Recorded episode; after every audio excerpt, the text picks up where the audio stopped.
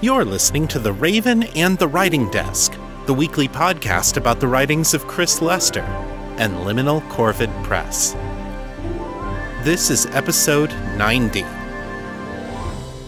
Hello, everyone. Welcome to The Raven and the Writing Desk. I'm your host, Chris Lester, the creator of the Metamor City story universe.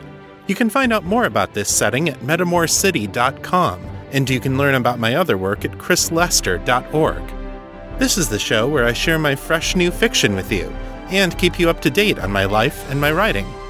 So, let's get started with this week's story.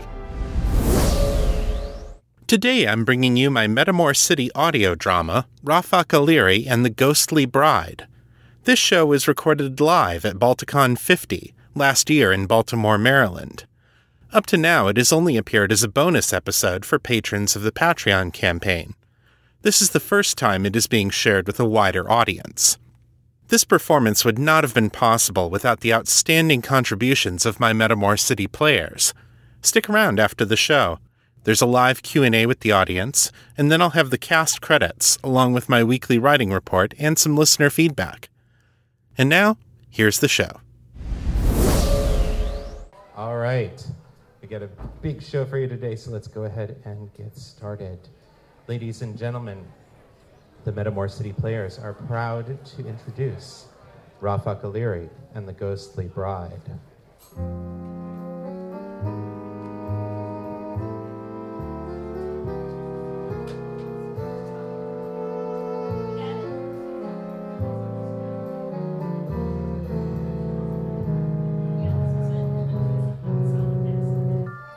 It was a cold night in the middle of April, and the city wore fog like a funeral shroud. The cold Arctic air had blown in from the giant downs just after sunset, running smack into a warm, humid front rolling in off the sea of stars. The result? Instant clouds that filled this narrow valley from top to bottom. All those great towers and their four layers of skyways along with them were buried like my grandma Yazoo's brownies under half a can of whipped cream. Down here at street level, there was nothing to see but the concrete underfoot and a mass of dim, dirty gray in all directions. You might think a street rat like me wouldn't care much about the weather. We're standing under concrete and steel more often than not, so most days the weather report's about the same, mostly shady with the chance of violence. But I'm not from around here originally. I'm a Lutin, from the wide open spaces of Inu Lutanaka. Up there, the weather can kill you faster than you could say freeze and fog. So my people have learned to keep a wary eye on it. And let me tell you, when you're out in pea soup like this, it's bad news for everybody. I was on my way home after a long day of watching the wallpaper peel in my office. Business had been slow for months now, and the old bank account was looking mighty thin. If I was still working on my own, that might not be such a big deal. I could move out of my apartment, sleep in the office, eat at the community kitchen, you know the drill.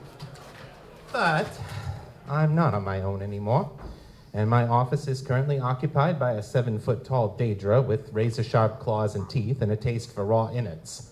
I call her Betty, and she works for me, but only as long as I hold up my end of the bargain. If the day ever comes that I can't keep her fed and sheltered, she'll be within her rights to turn me into Lutin Tartar. Oh, she'd probably be sad about it. She likes me in her way. But that just means she'd need one napkin to wipe her tears away and another to wipe my blood off her hands.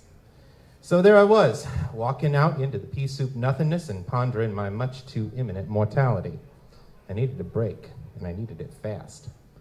I'm not used to the spirits giving me what I need, so it was a big surprise when a long black skimmer floated out of the fog and pulled up to the curb next to me.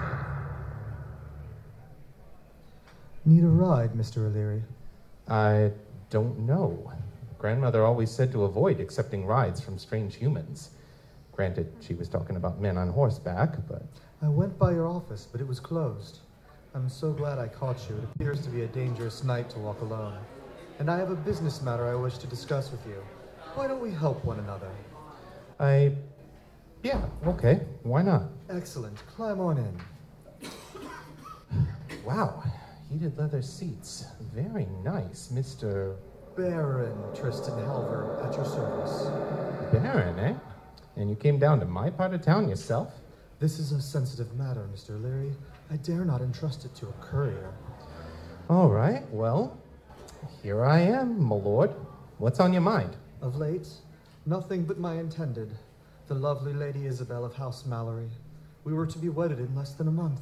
Ah, um, were? I uh, take it uh, congratulations are no longer in order. No, they are not, Mr. Aliri. Five days ago, Isabel was found dead in our penthouse bathroom. Spirits, that's horrible. How did she die? That's the thing. The police say it was suicide. I believe it was murder. Murder? What makes you say that? Because two nights ago, Isabel's body was stolen from the morgue at Brightleaf General Hospital. The night before, the medical examiner was to perform her autopsy. I believe that someone killed her, made it look like a suicide, and then stole the body before the flaws in their fakery could be discovered. That's certainly possible. Uh, what do you want me to do for you, Lord Halvard? I want to put you on retainer. I believe your custom is 1,000 marks per week, is it not? Uh, yeah, plus expenses. Here is 2,000 marks. I want you to find out where my beloved's body was taken and who was responsible. If it is possible to learn the truth of why she died, I wish to know it. But more than anything, I must give my Isabel a proper funeral. That, above all, is paramount. I see. Uh, that's more important than finding out if she was murdered?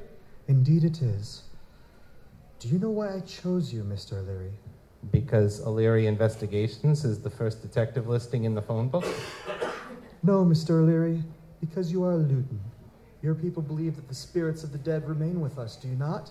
That they watch us, guide us, counsel us, comfort us. The, I mean, yeah, that's a part of it. What we call spirits, though, they're more than just the ghosts of dead people. But the dead are included in their number, are they not? Sure. Lord Halvard, what's all this about? I tried to tell them, but no one believed me. But I knew you would be different, Mr. Aliri. Different how? Didn't believe what? I am being haunted, Mr. Aliri. These last two nights, the spirit of Isabel came to visit me, and neither she nor I will have any rest until her body is at peace.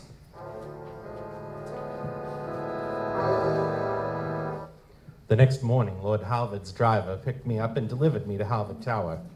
It's not the newest super skyscraper in Metamor City. It's not the oldest either, or the fanciest, or the creepiest, or even the plainest. It's just sort of there. In any other city in the world, it would be a famous landmark, the tallest building around. Here in Metamor City, it's just part of the crowd. Thank you again for coming, Mr. Aliri. Not a problem, my lord. Where shall we get started? In the master suite, I think. Follow me, if you please. The rest of the tower might have been nothing to write home about, but Lord Halvard and Lady Isabel's apartment was a different story. I'm no interior decorator, but I know the difference between classy and just expensive. Whoever did this place was definitely the first kind. I took off my shoes and followed Lord Halvard to the master suite. This is where the haunting took place. I was asleep on my side of the bed, there, when I heard Isabel calling my name. I looked to this window over here, and she was there, standing right on the ledge outside. Whoa, that's a long way down. I'm getting dizzy just looking at that. Wh- What was she doing? She had her hands pressed up to the glass, like this. And she was looking at me. I could hear her voice, but it seemed to be coming from far away. Huh. Lord Halvard, please don't take this the wrong way, but I gotta ask. How do you know you weren't just dreaming about Isabel?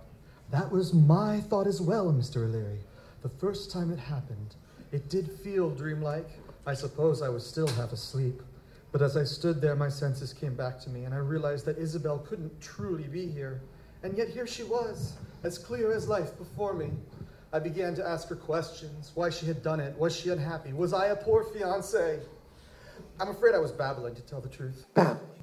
Surely not. I'm afraid so. Isabel seemed upset then, and before she could answer any of my questions, she vanished right before my eyes. Spooky. Uh, has anyone else seen a ghost? Maybe a family?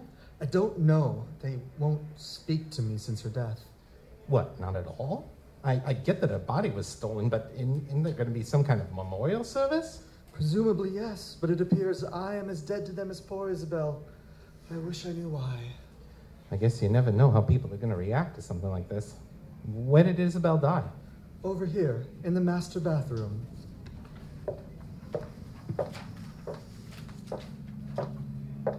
Isabel was always quite fond of our clawfoot bathtub. She would lay in it for an hour or more.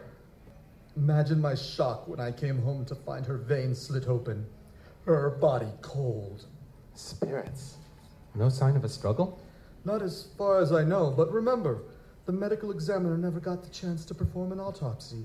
Yeah, okay, but still, I mean, water on the floor, stuff knocked over.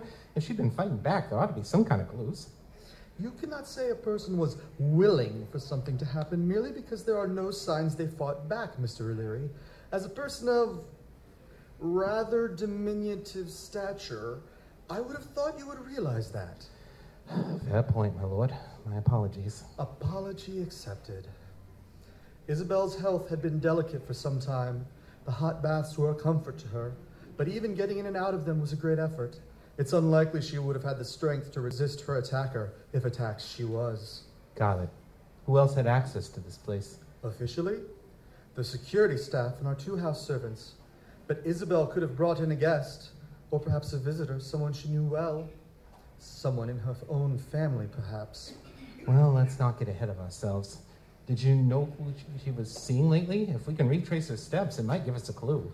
I don't know offhand, but wait. Where did I leave that?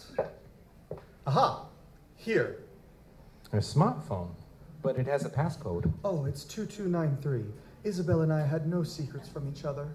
2293. Hey, it worked. I must leave you now, Mr. Aliri. There is some house business to which I must attend. Feel free to have a look around. The guard at the door will see you back to the garage when you are ready. All right. I'll be in touch as soon as I got anything. I spent the next half an hour going over Lady Isabel's phone, learning whatever I could. Her calendar was packed with appointments charity functions, brunches, and afternoon teas, all the things you'd expect for a lady of her stature. But there were other appointments too, with doctors, hospital labs, lawyers, and financial planners. I was starting to wonder if Isabel's delicate health was more serious than Lord Halvard had let on, and whether Lord Halvard knew it. Everybody hides things from the people they love, and the ones who are loudest about how they don't are usually the ones with the biggest secrets. Before I left Halvard Tower, I had Lord Halvard's driver take me to the Baron's office. I waited around a bit and caught him between meetings. What is it, Mr. Aliri? I'm afraid I haven't long. My 11 o'clock is already waiting for me. I need another angle on Lady Isabel. Can you put me in touch with some of her close friends? I can try. I'm afraid I didn't spend much time with them. Isabel made most of her social calls alone. What about the guest list for the wedding? Anybody important to it would have to be on there, right? Oh, of course. Excellent thinking, Mr. Aliri. I'll have someone forward the list to you immediately. Perfect. I'll be in touch soon, Your Lordship. Very good. Thank you, Mr. Aliri. The list was already waiting in my inbox when I got back to my office. It was a hell of a list. I should have known that for nobles, there's no such thing as a small wedding. It was time to call in some backup. Hey, Betty, I need your help on a project. Hey, boss, we finally got a case? Yep, and it's a case full of dead fish left out in the sun, because this stinks to the ninth heaven. Oh, you're making me hungry, boss. What you got for me? A dead bride, a haunted groom, a few thousand invitees for the aborted nuptials. I need you to stop making calls. Figure out which of these folks were just invited because they had to be, and which ones were the bride's real close friends. Right now, it's looking like the girl offed herself, and I need to talk to the people who might know why. Can do, boss. If anyone knows anything, I got ways to make 'em talk.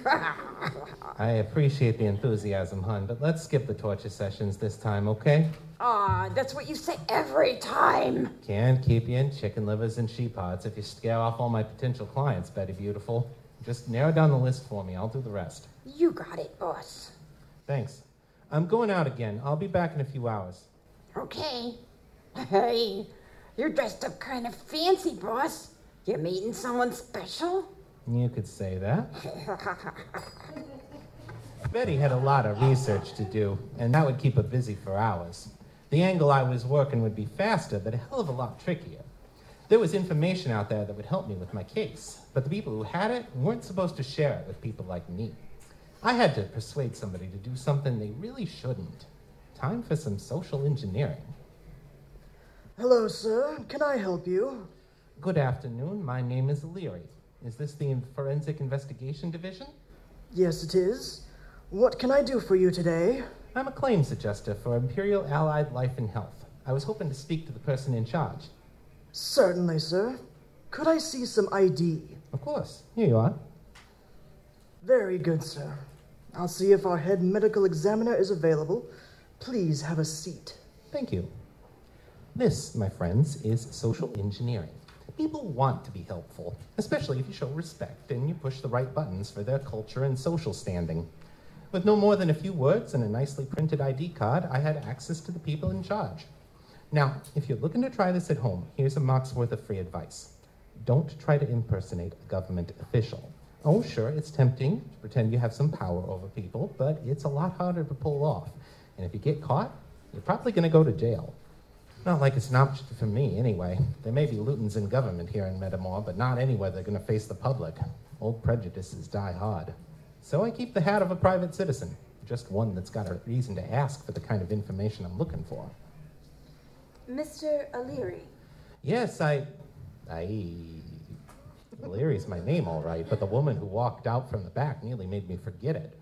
Long black hair, skin like polished ivory, a body as lean and taut as a dancer's, and eyes like two bottomless black pools, eyes that could pull you in and drown you. I knew what eyes like that meant, and suddenly this case was a lot more trouble than I'd imagined. The dame was a vampire, and looking a vampire in the eyes is a one way trip to a psychic head screw. I looked down at my shoes real fast. I'm Dr. Morgan Drawling, the head examiner. You wanted to speak to me? Um, yes, uh, yes, I did. I'm following up on a life insurance claim by Baron David Mallory uh, with regard to his daughter Isabel. I understand it was a suicide? I am afraid I can't comment on an ongoing investigation. I understand, ma'am. It's just. I have this file. It says that Lady Isabel was found in a bathtub with a wrist cut. Seems like a pretty obvious suicide to me. Ah, I see you have been briefed. Those details were never mentioned in the press. Yes, ma'am. Now, obviously, if Lady Isabel took her own life, the insurance policy would be void. But the father is contesting that. He says somebody killed her. I'm trying to figure out why he would say that. Because children are very rarely the people their parents believe them to be. Lord Mallory is seeing what he needs to see. Then there's no way it could have been foul play? Could it have been? Perhaps. As I'm sure you've been told, the body was taken before I could conduct a full autopsy. We may never know for certain. I'm sorry, Mr. Aliri, but I'm afraid I can't give you anything that would satisfy Lord Mallory. I'm sorry to hear that, ma'am. Lady Isabel's body was in your custody for three days, wasn't it? Why hadn't an autopsy already been done? Take a look at the city, Mr. Aliri. There's no shortage of dead bodies here. Lady Isabel's death saddened everyone who knew her, but I wouldn't call it a surprise. There was no rush order, so I assigned it a lower priority. That way, my deputies and I could focus on more difficult cases before the evidence had a chance to degrade. I see. Um, why do you say her death wasn't a surprise? She and I had mutual friends in the peerage. Lady Isabel had been ill for some time. I don't think she told anyone what was wrong, but the poor woman just withered. She was in pain. Is it any wonder that she would choose to free herself from it? But of course, you'll never convince her father of that. I suppose I'll have to try. Could you tell me who these friends are, the ones who knew about her illness? Maybe they would be willing to try to convince him. Mr. Aliri, my friends are grieving a woman they loved. I realize you have a job to do, but I will not intrude on their privacy by sending a claims adjuster to their door, or a detective for that matter.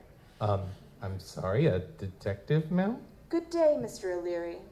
Tell Tristan Halvard I send my condolences.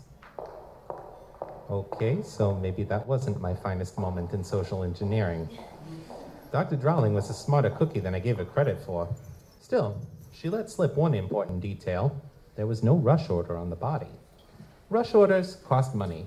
It's true in every other area of life, so it stands to reason it's true for autopsies, too. Normally, money isn't a problem for guys like Lord Halvard, so it struck me as odd that he wouldn't have paid for a rush on his beloved bride, especially if he thought she was murdered. Something didn't add up. To find out why, I would have to make a call. Thank you for calling the Occidental Underwriters. How can I help you today? Uh, hi, this is Randall Thompson at Imperial Bank and Trust. I'm trying to run a mortgage application for a client, but your automated system keeps kicking me out. I was hoping you could tell me what I'm doing wrong. Certainly, sir. And who is the applicant? Baron Tristan Halvard? Uh, I see. Uh, Mr. Thompson, have you done mortgages for the nobility before? Uh, no, this is my first one. Why? Uh, house holdings are entailed property, sir. Baron Halvard can't sell it or lose it for any reason. That makes them worthless as collateral. If you gave him a mortgage on his land, it would be like handing him a pile of cash. He could just walk away with the money and you couldn't do a thing to stop him. Huh. Oh, uh, wow. Land that can't be sold or given away, huh? Wish my people had gotten a deal like that. Pardon? Nothing, never mind. Um, look, I appreciate the tip, but he wasn't trying to scam me. Lord Halvard was just looking at some vacation properties down south. He just came in for a pre approval. Ah, in that case, I strongly advise you to decline. I'm seeing multiple delinquents account for Lord Halvard. He's already sought loans from three or four other banks in the last 12 months. Spirits. He must be in some serious trouble. It would seem so, yes, but at least he won't lose his home. Yeah, I guess not. Uh, thanks for your help. Of course. Good luck, sir. I hope the Baron doesn't take the news too badly. Yeah, me too. so, what did I know? That Baron Halvard was in some serious money trouble for reasons unknown. That Lady Isabel had been sick enough that suicide might have seemed like the best option. And that somebody was awfully determined to make sure that nobody got a close look at Lady Isabel's body. Who'd want to do something like that? Maybe the same person who wanted Lord Halvard to think he was being haunted. It was time for this private eye to play Peeping Tom.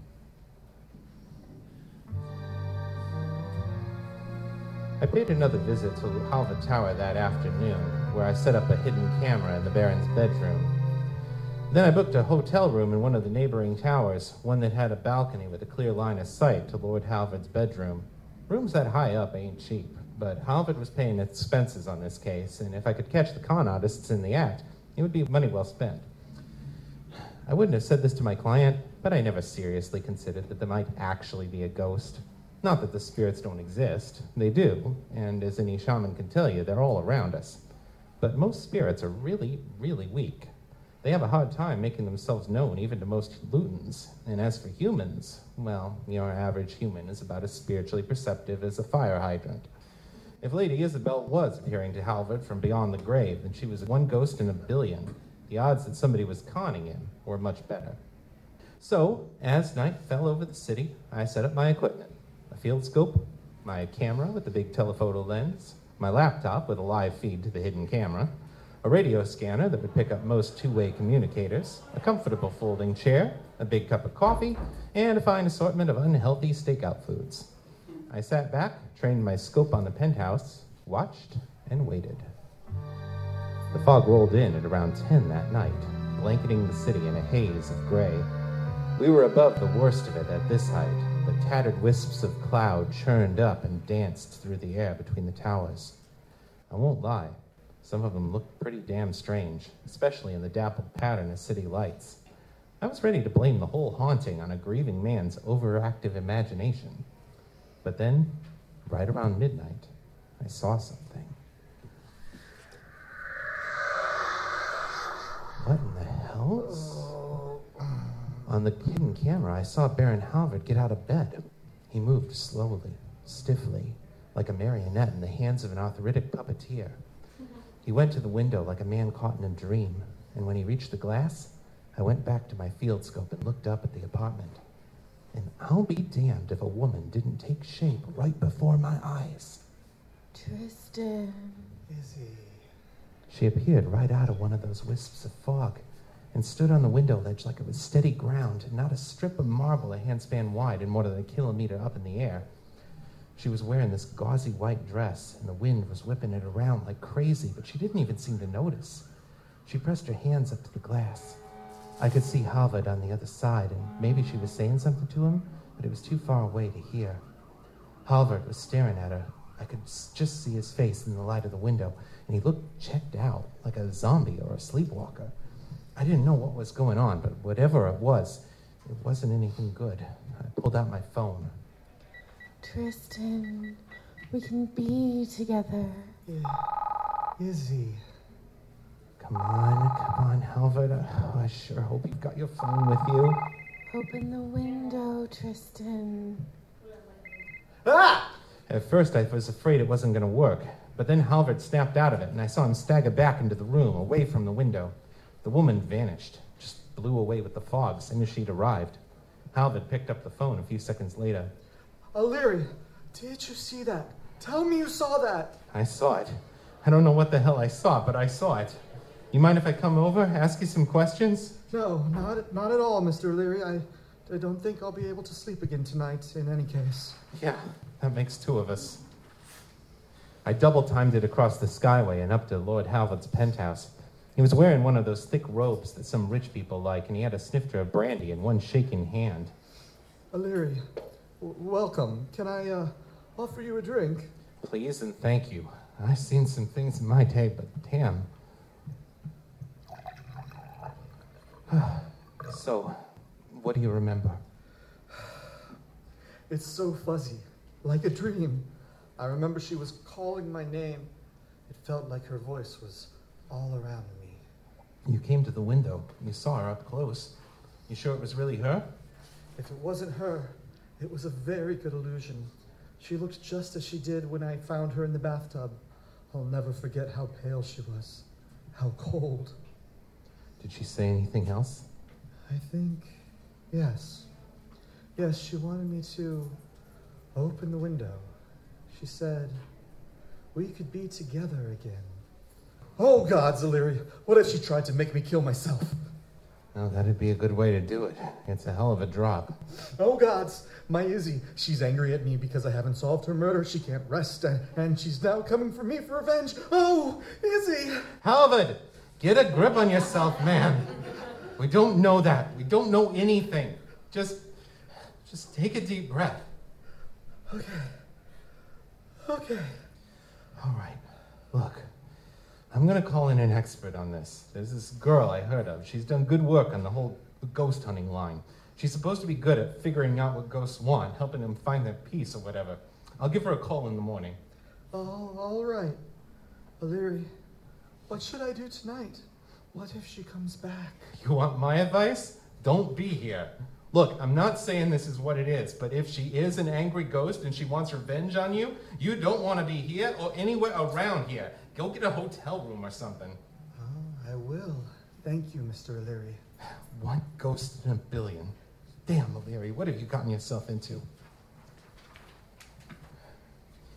It took a good chunk of the morning before I finally got a hold of our ghost hunter. She provides her services on a sliding scale, so it took a while longer for her, me, and Halvard to come to an agreement on price. When everyone was finally happy, Halvard sent me and his driver to go fetch her and bring her back to the tower. Halvard was waiting for us in the garage when we got back. Welcome to Halvard Tower, Miss Preston. Thank you for coming on such short notice. Of course, Lord Halvard. I'm happy to help. Mr. Aliri says you've been seeing the ghost of your fiancée? Yes, my Isabel. She comes to visit me around midnight and she calls to me. But I don't know what she wants. Huh. But you think you know, don't you? I. Yes. He's afraid she wants him to kill himself. Oh, heavens. How horrible. Where has this been happening? Uh, come right this way. I'll show you. Abby Preston doesn't look like a shaman. She's a human, for starters, and she doesn't go in for anything flashy.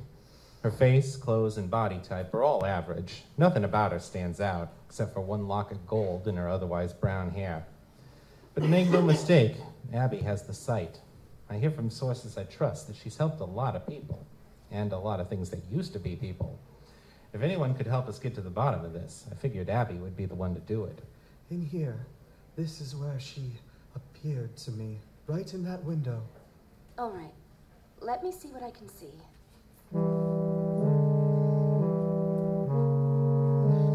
What is she doing? Why is she sitting on the floor? And why did her eyes just turn white? Abby can see spirits.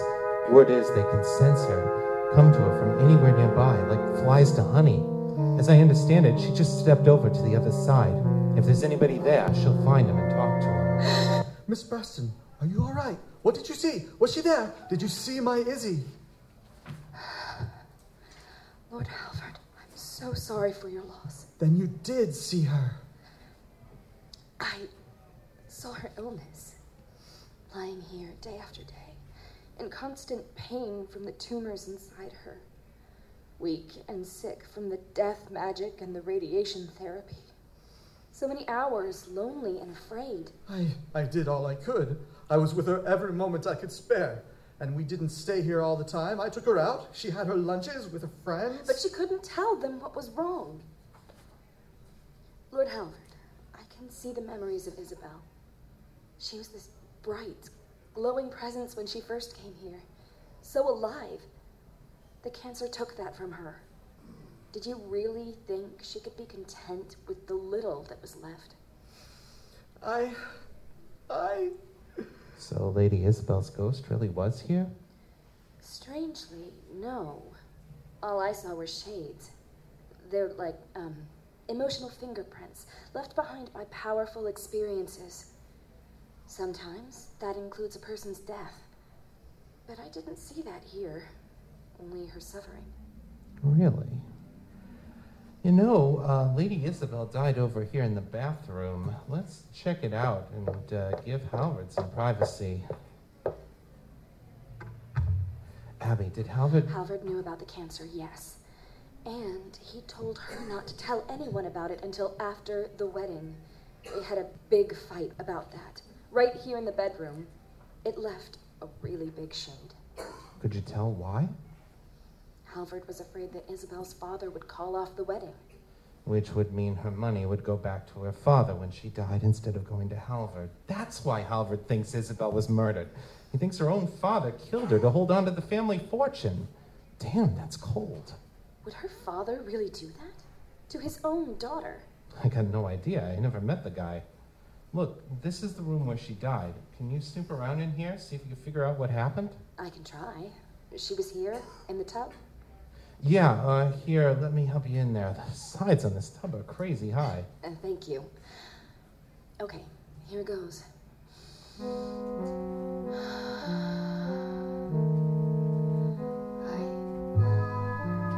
I can see her lying here. I see her cutting her wrists. I see the blood running out of her.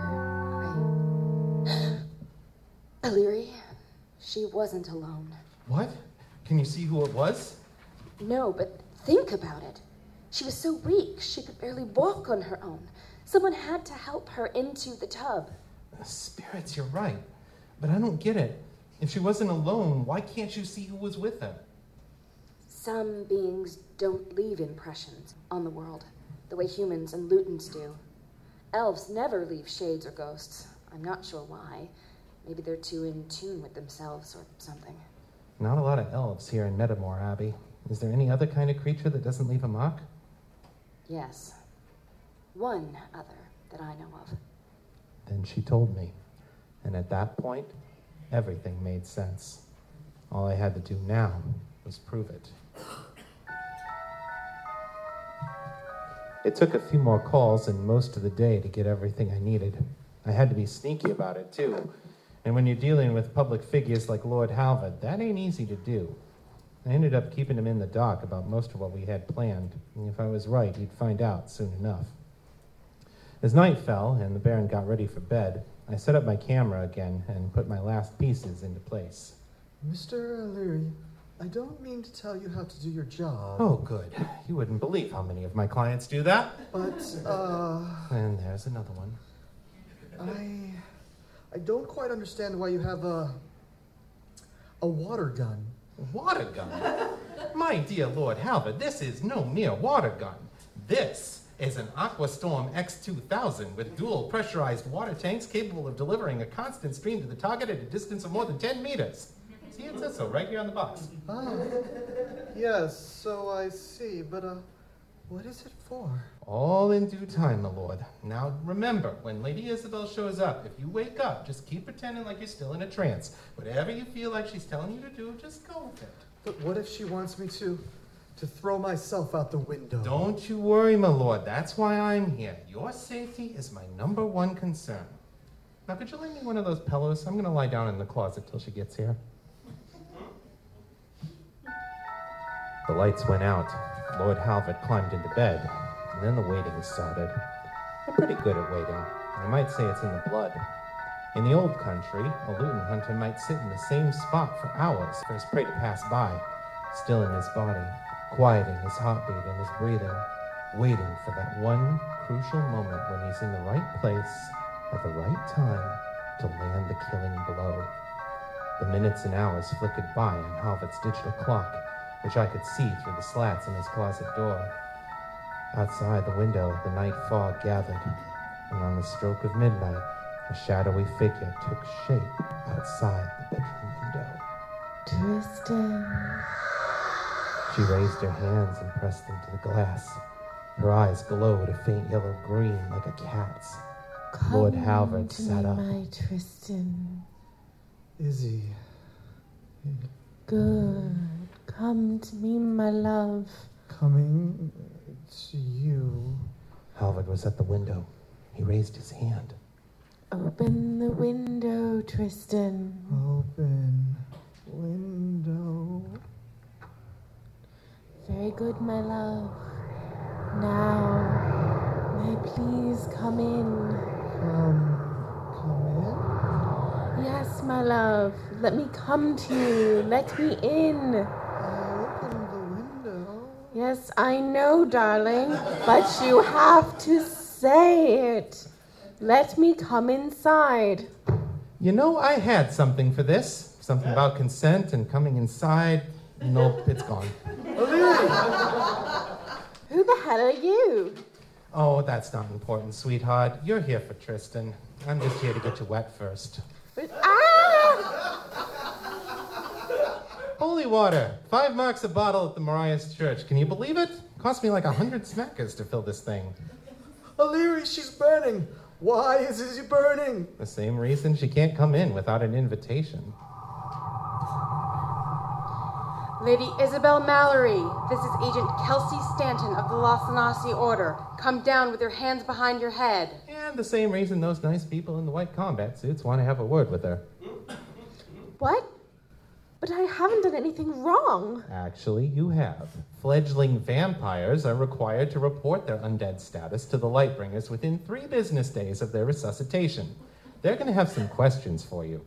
Oh, and that little problem of trying to control the mind of a mortal without their consent. Milady, if you don't come down here, we will be forced to open fire. Ooh, yeah, I'd avoid that if I were you. Lightbringers carry these special bullets for dealing with vampires. You thought this squirt gun was unpleasant? Wait till you see what white phosphorus does to you. Why are you doing this? All I wanted was to be free from pain. Only the spirits feel no pain, sweetheart. Down here, you just trade one kind for another. The Lightbringers took Lady Isabel into custody and brought Lord Halvard down for observation, just in case he had some kind of psychic programming that hadn't showed itself yet. Me, I went back to my flat for some much needed shut eye. And hey, thanks to Lord Halvard's retainer, I no longer had to worry about my landlady throttling me in my sleep. The next day, I sent my final bill off to Lord Halvard.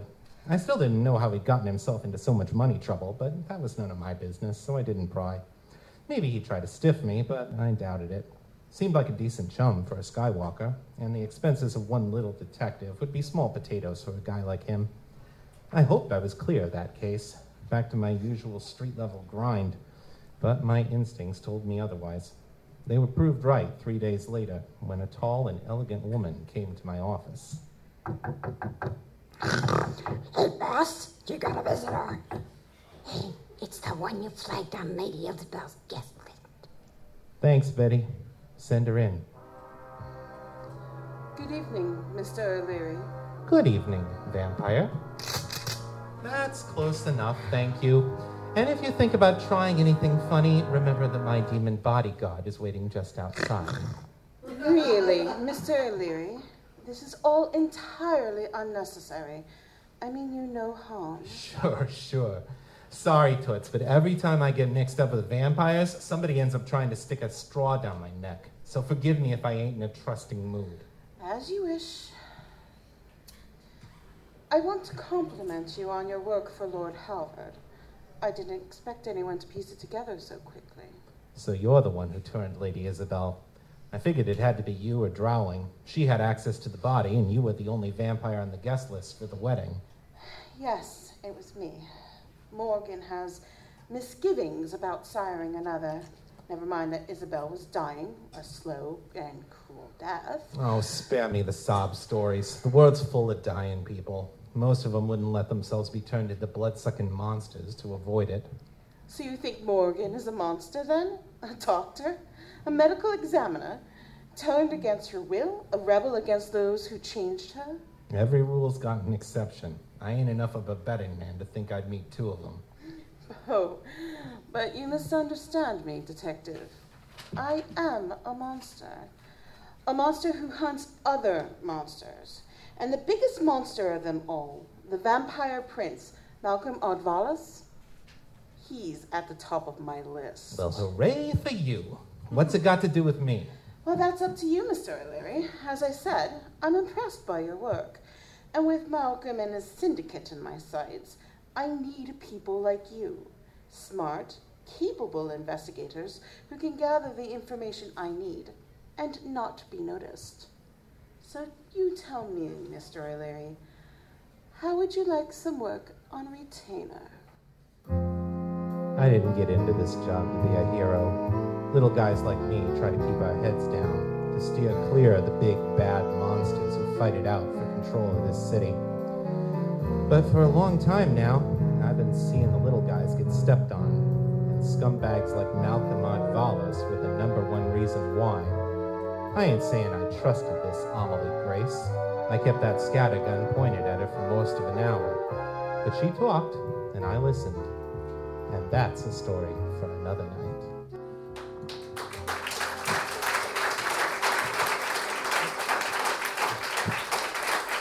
Ladies and gentlemen, the Metamor City Players!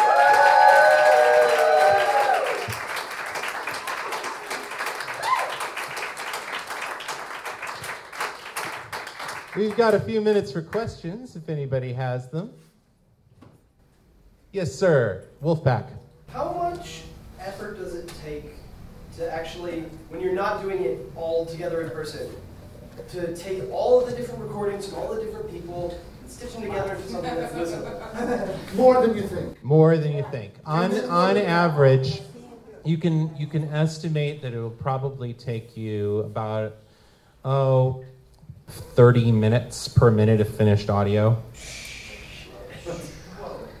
This is why he likes doing the live shows here. Yes. Imagine it's easier. How long will it be before we see more of Rafak Aliri? Oh, I don't know. Probably next Balticon. Oh, we need to know what she wanted. You'll find out. Read Just Coffee and you'll get some hints.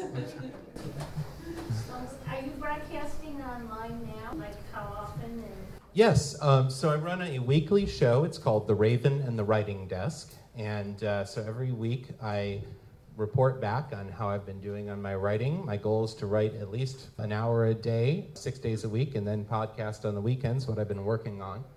And uh, right now I'm going through my second Metamor City novel, Things Unseen. Um, it's a little more than halfway done. And uh, that's just that's a solo read show. The original Metamor City podcast, which ran from 2007 to 2011, was full cast, but I don't have time to do that and write new stories. So is it an application?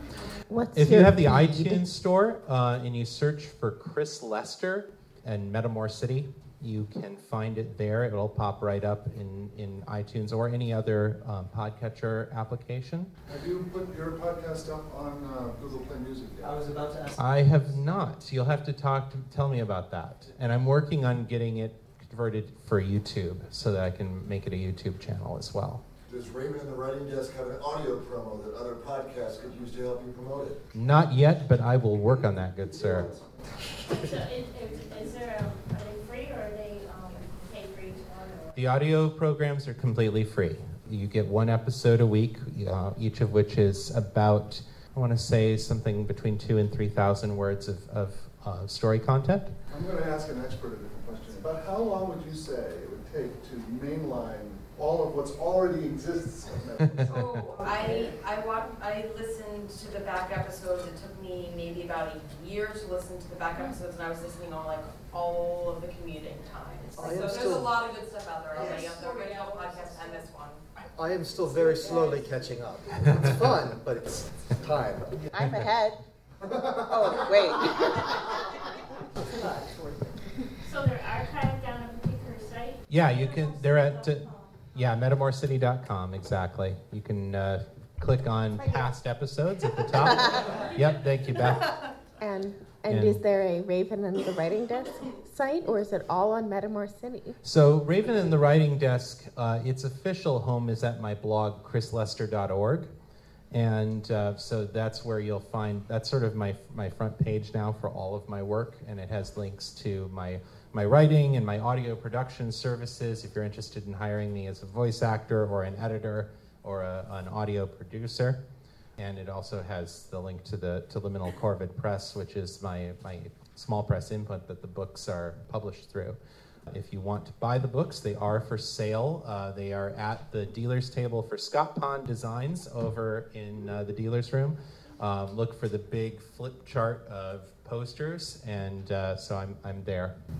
Do you have them uh, um, versions? There are no audio books available yet. I am working on the audio book for Things Unseen in parallel with with producing the podcast. For copyright reasons on the music and sound effects that I used, and also for legal reasons in the fact that I had a full voiced cast that I did not pay, making the cut in the early full cast audio uh, is all free and it will always be free because I don't anticipate ever being able to go back and pay everybody what they would be worth if I were if I were selling this for money. If you could, would you? I would. Let's talk. How do you go about deciding how much of sound effects to put into a given episode? Or let's say you decide, yes, I want to use these footsteps between these two lines. How long do you do that? And It's I, there's like n- there's no official like rule of thumb Uh, Until you I- start getting bored. Yeah, specifically you. Right. Specifically you. Yeah, I mean, I try to like. I'm looking at my my panel, and I'm, I'm talking like a Leary again. I always do. that. Most of my sound effects are between five and fifteen seconds long, um, and uh, What I've noticed is that you use them to establish an environment, Mhm. but after the scene is rolling and you want people to focus on the dialogue, you're not using them anymore. exactly. That's not the only way to do it, but that's the way he does it. hmm Can I add another piece to that answer? Go for it. Um, sometimes it's just not clear from the script. Um, it was, I mean, two of the two of the music cues that are in there, we didn't realize we needed to add until we actually read through the script yesterday. Yep. By the way, that's the one who composed the music. Yeah, for- Martin Leveltozer. This guy is amazing. And one more question. All right, thank you everyone for coming and keep it on the bright side.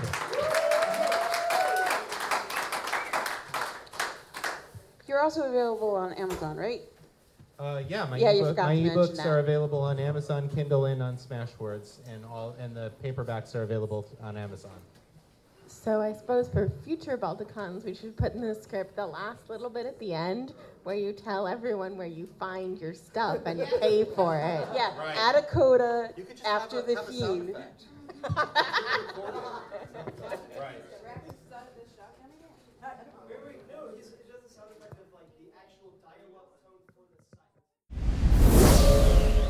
And that was our story. I hope you enjoyed it.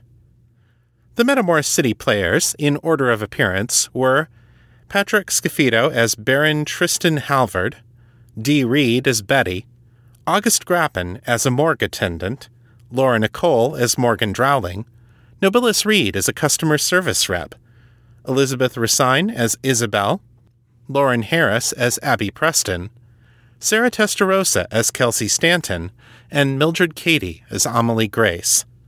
In addition, Marnin Libo Kozer provided original music for this performance. Huge thanks to all of you for your amazing work. And now it's time to check in on my writing endeavors. Here's your weekly writing report.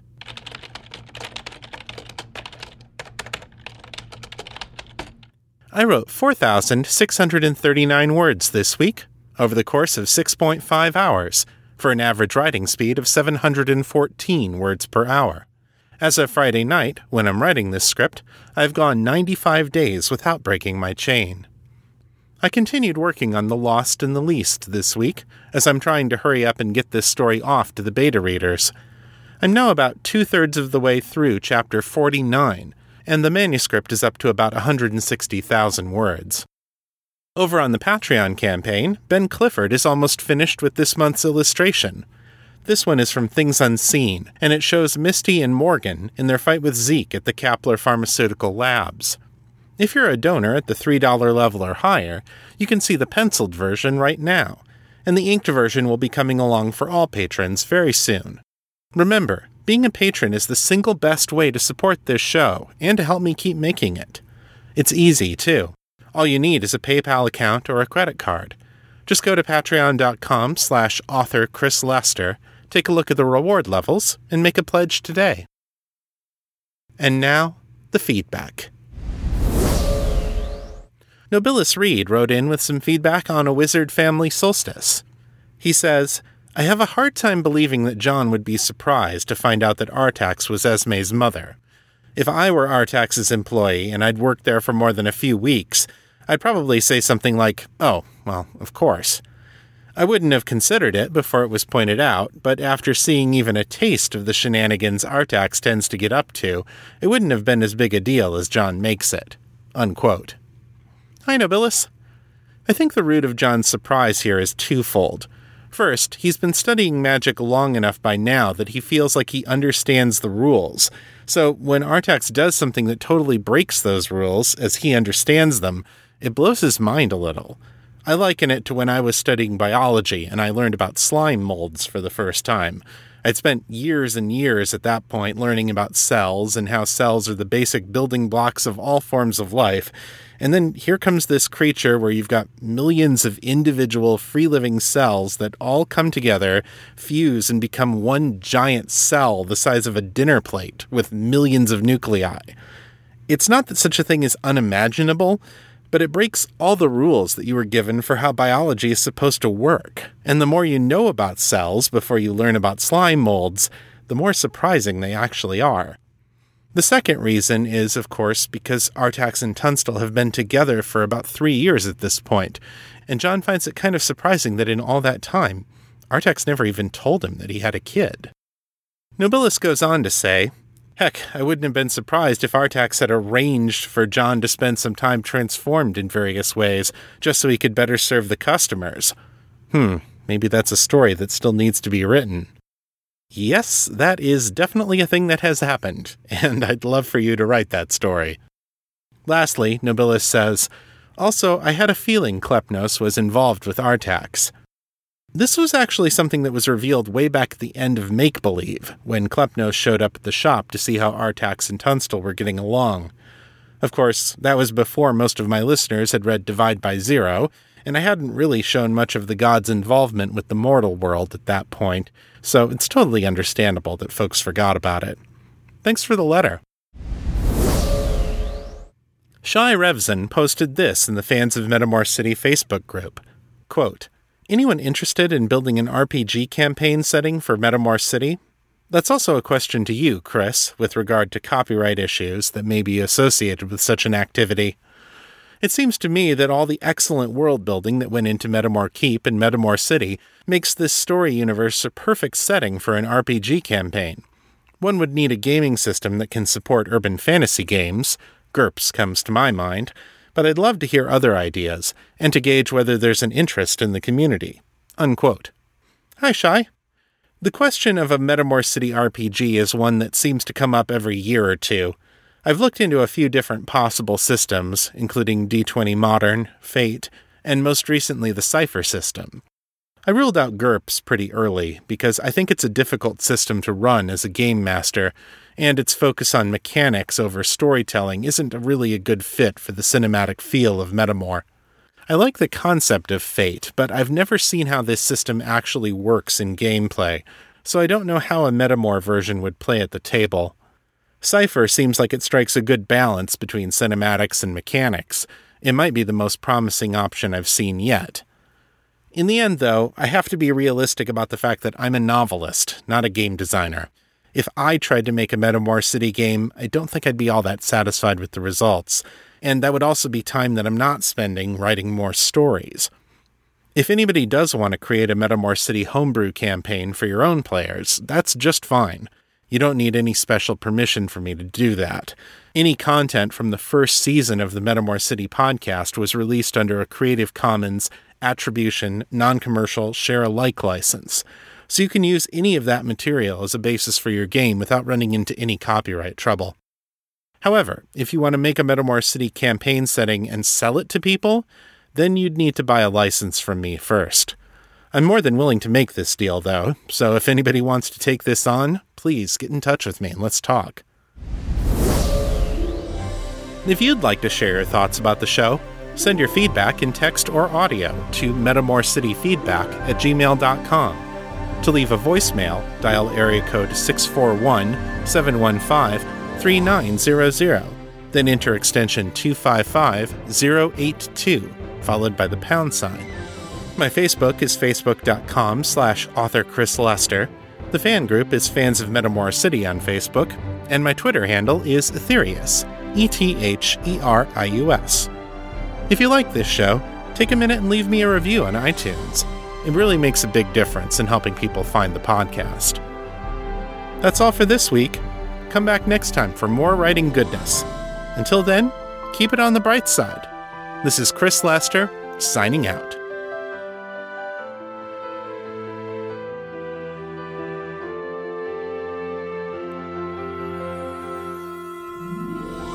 The contents of this podcast are copyright 2016 and 2017 by Chris Lester and Liminal Corvid Press. The show is released under a Creative Commons, Attribution, Non Commercial, No Derivatives license. So don't change it, don't sell it, but feel free to share it all you like. For more information about this license, please visit creativecommons.org.